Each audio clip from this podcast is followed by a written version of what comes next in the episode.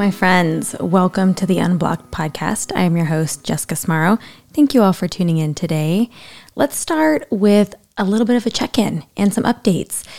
First, what I want to know what is happening in your world. What's up for you? I want to do an Ask Me Anything episode. So let's play Dear Abby for those of you who are old enough to remember what that was. Maybe Dear Sugar is more contemporary for some of y'all. But I want you to send in your questions and I'll answer them for you on a podcast episode. And when you send them in in your submission, just let me know if you'd like to remain anonymous or if I can use your name. So you can email those to me at jessica at jessicasmarro.com. I'll be sure to put my email in the show notes so you guys can reach out. And if you missed it, I recently did a webinar called F Yourself, the F standing for Find Yourself, obviously. In 30 minutes, I covered four C's to find yourself. And that short webinar is packed with some potent insights as well as some practical, actionable suggestions to help you get to know yourself a little bit better and to help you start taking action towards that. So, if you want the replay, I will include a link in the show notes. Go get you some, y'all. Also, if you love what you're hearing on the podcast, one, take a moment to rate, review, and subscribe. And two, if you love the podcast, you'd probably also love working with me. I still have a couple spots open in my one on one coaching program. I'll put a link in the show notes so you connect with me and see if we're a good fit to work together and get you unblocked. Okay, now for the topic of the day love messily. A couple things have happened in the past few weeks that have gotten me thinking about healthy relationships and love. One of those is my wedding anniversary was last week, and the other was we had a house guest a couple weeks uh, before our anniversary, actually. So I'm going to start with the house guest he was here for maybe five days. So he really got a front row seat to our lives and the interactions between my husband and myself. And if you are new to the podcast or you don't know me that well, you might not know I don't really do pretense. I don't put on airs or put on a show. I'm pretty open and transparent because I think honestly that's the path to my sanity. Uh, as one of my dear friends says, I got to tell the truth like my life depends on it. So, all that to say, I like to be honest with myself. I like to be honest with the people around me. So, as you can imagine, over the course of five days, there were things that happened where the hubs and I were maybe on different pages, or one of us expected, hoped for, or wanted something from the other that the other didn't want to do or forgot or didn't realize or whatever. And those things got communicated out loud. We talked through things like where we were on different pages or I communicated my disappointment about something.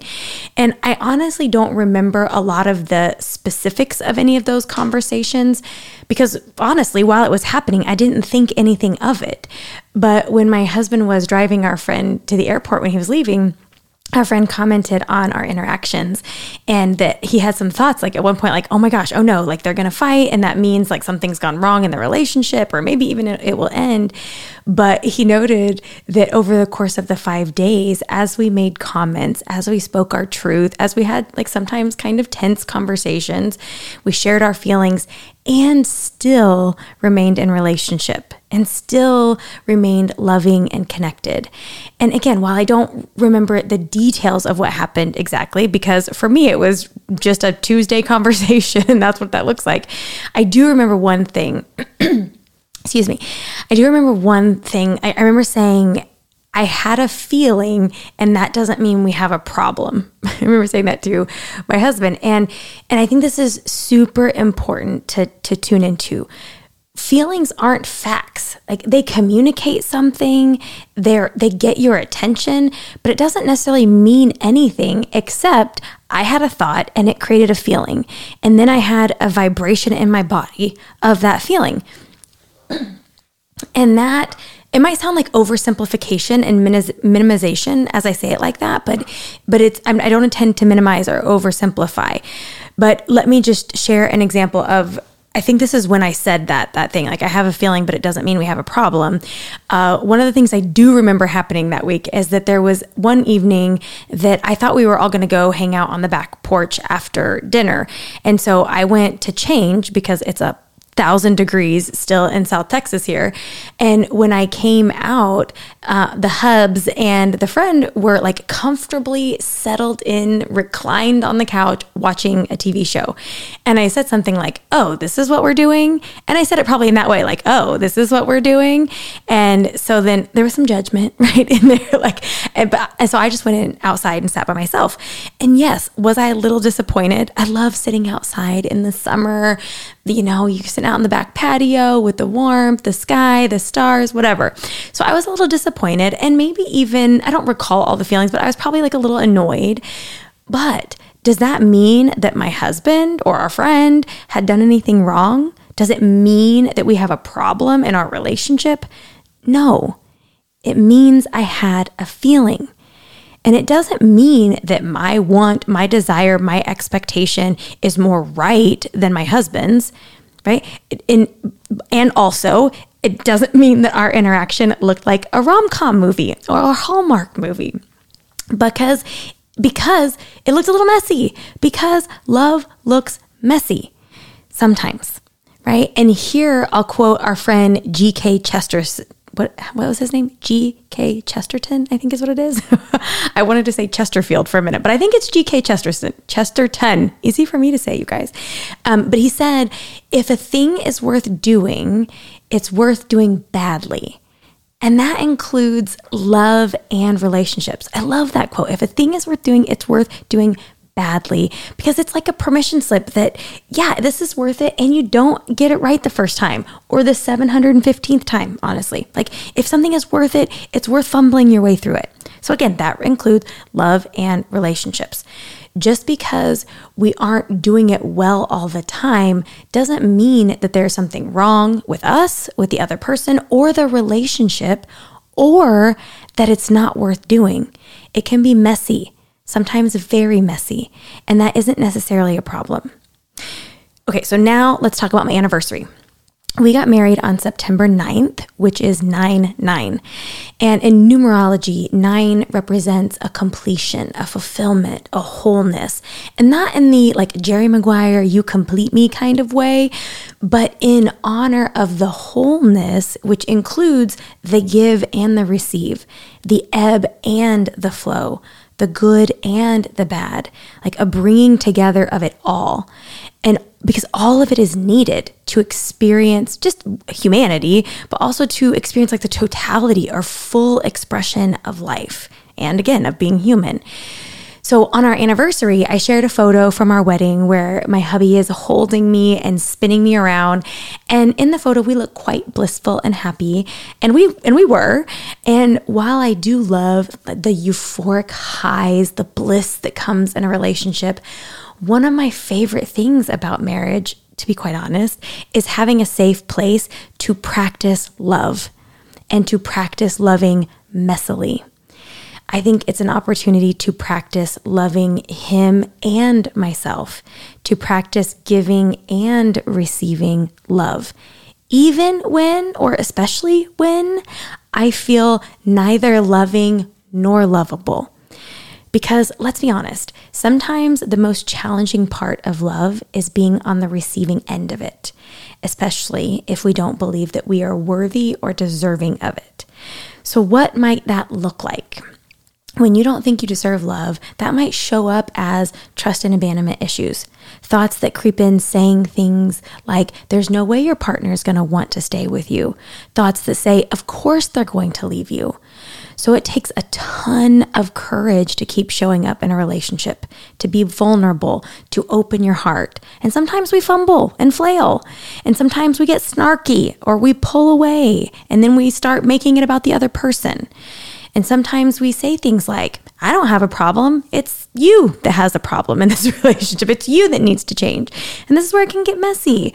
When we're in it, we when we are in our feelings, we can't see these dynamics playing out. We don't see our loved one as scared, hurt, and vulnerable when they say things like, It's you that needs to change, not me. We see them as attacking and wrong, maybe even mean. And then we look at that as evidence that maybe we should distance ourselves from this relationship. And, and this, what I'm talking about here, like, isn't specific to romantic partnerships, right? This happens in friendships, with your siblings, with your parents, with your kids. And also, I want to add this here that uh, this you're not expected to do this on your own. Like this is why we have therapists and life coaches. Like there are times when we need somebody on the outside who can see the dynamics that we can't see when we're in it. Just like the photo can't see the frame, we can't always see the whole picture when we're inside of it. And again, that doesn't mean that you've done anything wrong. It doesn't mean that there's anything broken with you or your friend, loved one, partner, or that the relationship is broken. It just means that you might need another tool or resource to support you in different seasons at different times. So, I want to break this whole love messily thing down into some tangible tips that can help you try on this practice of love. So, here goes. And in no particular order, or maybe this first one might need to come first. I don't know. But first, I want to say remember that you love each other.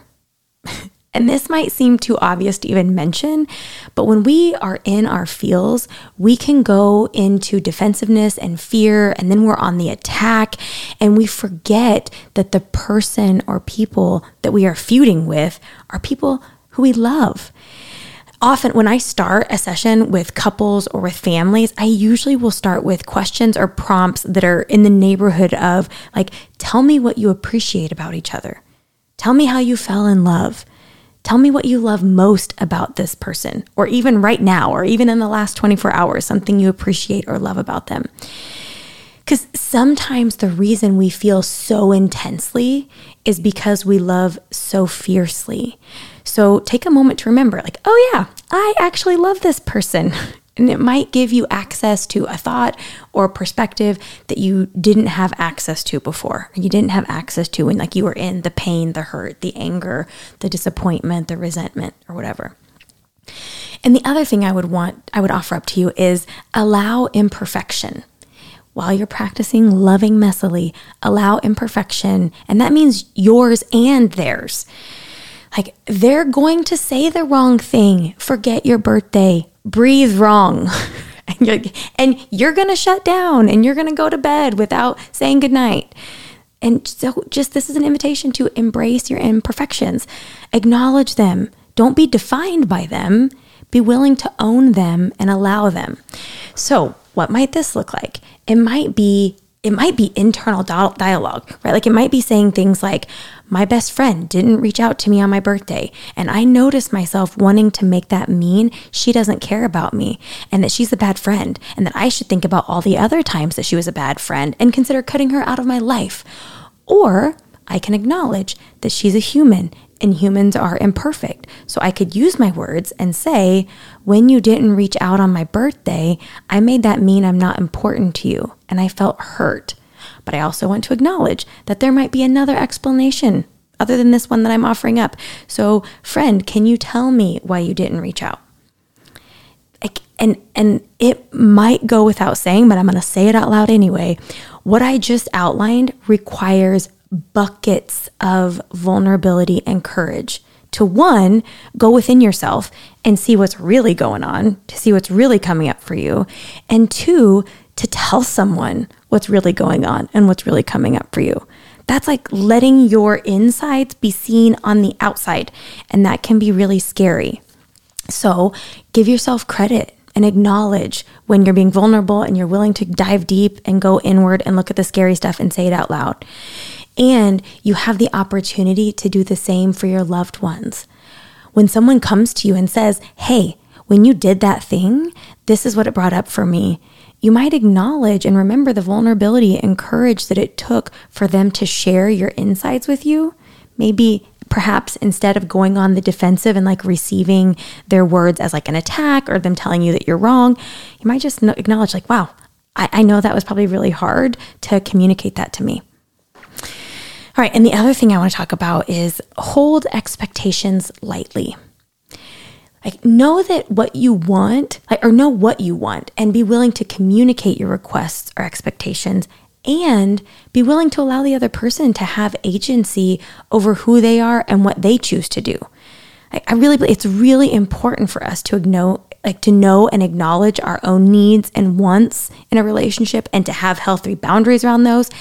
And when we're practicing being in that place called love with our people, there's an opportunity to hold those expectations and requests and desires and preferences lightly.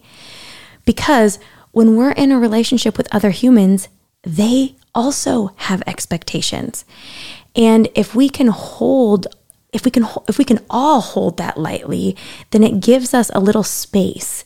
And in that space we can hear from each other and see if there's another way of coming together that can honor the expectations or requests of both rather than consistently not getting your needs or wants met or even the inverse that you consistently get your expectations met but the other person never does. So, holding expectations lightly is also one of the ways of receiving love. Holding lightly allows you to receive love in a way that doesn't come in the, the shape, size, color, or package that you expected it to come in. But you might see that if, I, if you're holding it lightly, it might give you enough space to see another person's way of showing, expressing, or demonstrating love.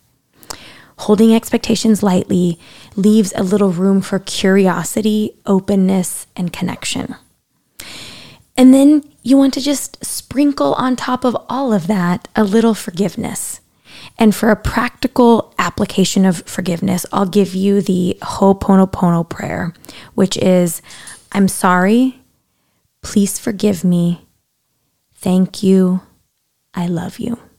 Okay, so there are three parts to it. I'm sorry, I'm sorry, four parts.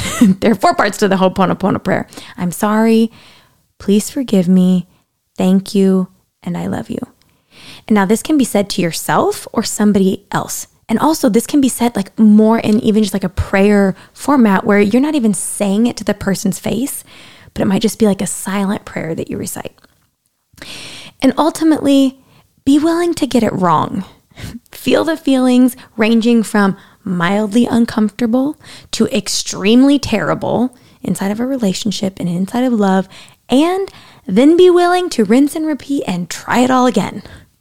Sounds like a good time, right? but some part of you knows it is because it's what allows you to access the feeling of love. And that does make it worth it. So, I want to give you an example of this. I recently saw a clip that was heart wrenching. Um, it was a news anchor who was doing a tribute to his dog who had recently died. And he shared memories and photos and the like tear at your insides sadness of going home and not being greeted by his tail wagging friend. But he closed the segment saying, If this hurt is the cost of the transaction for being on the receiving end of a mighty love, then I pay it with enormous gratitude. Even though I'm crying, I'm happy he was ours and that I'm so happy that we were his. Like that's the gift of loving messily.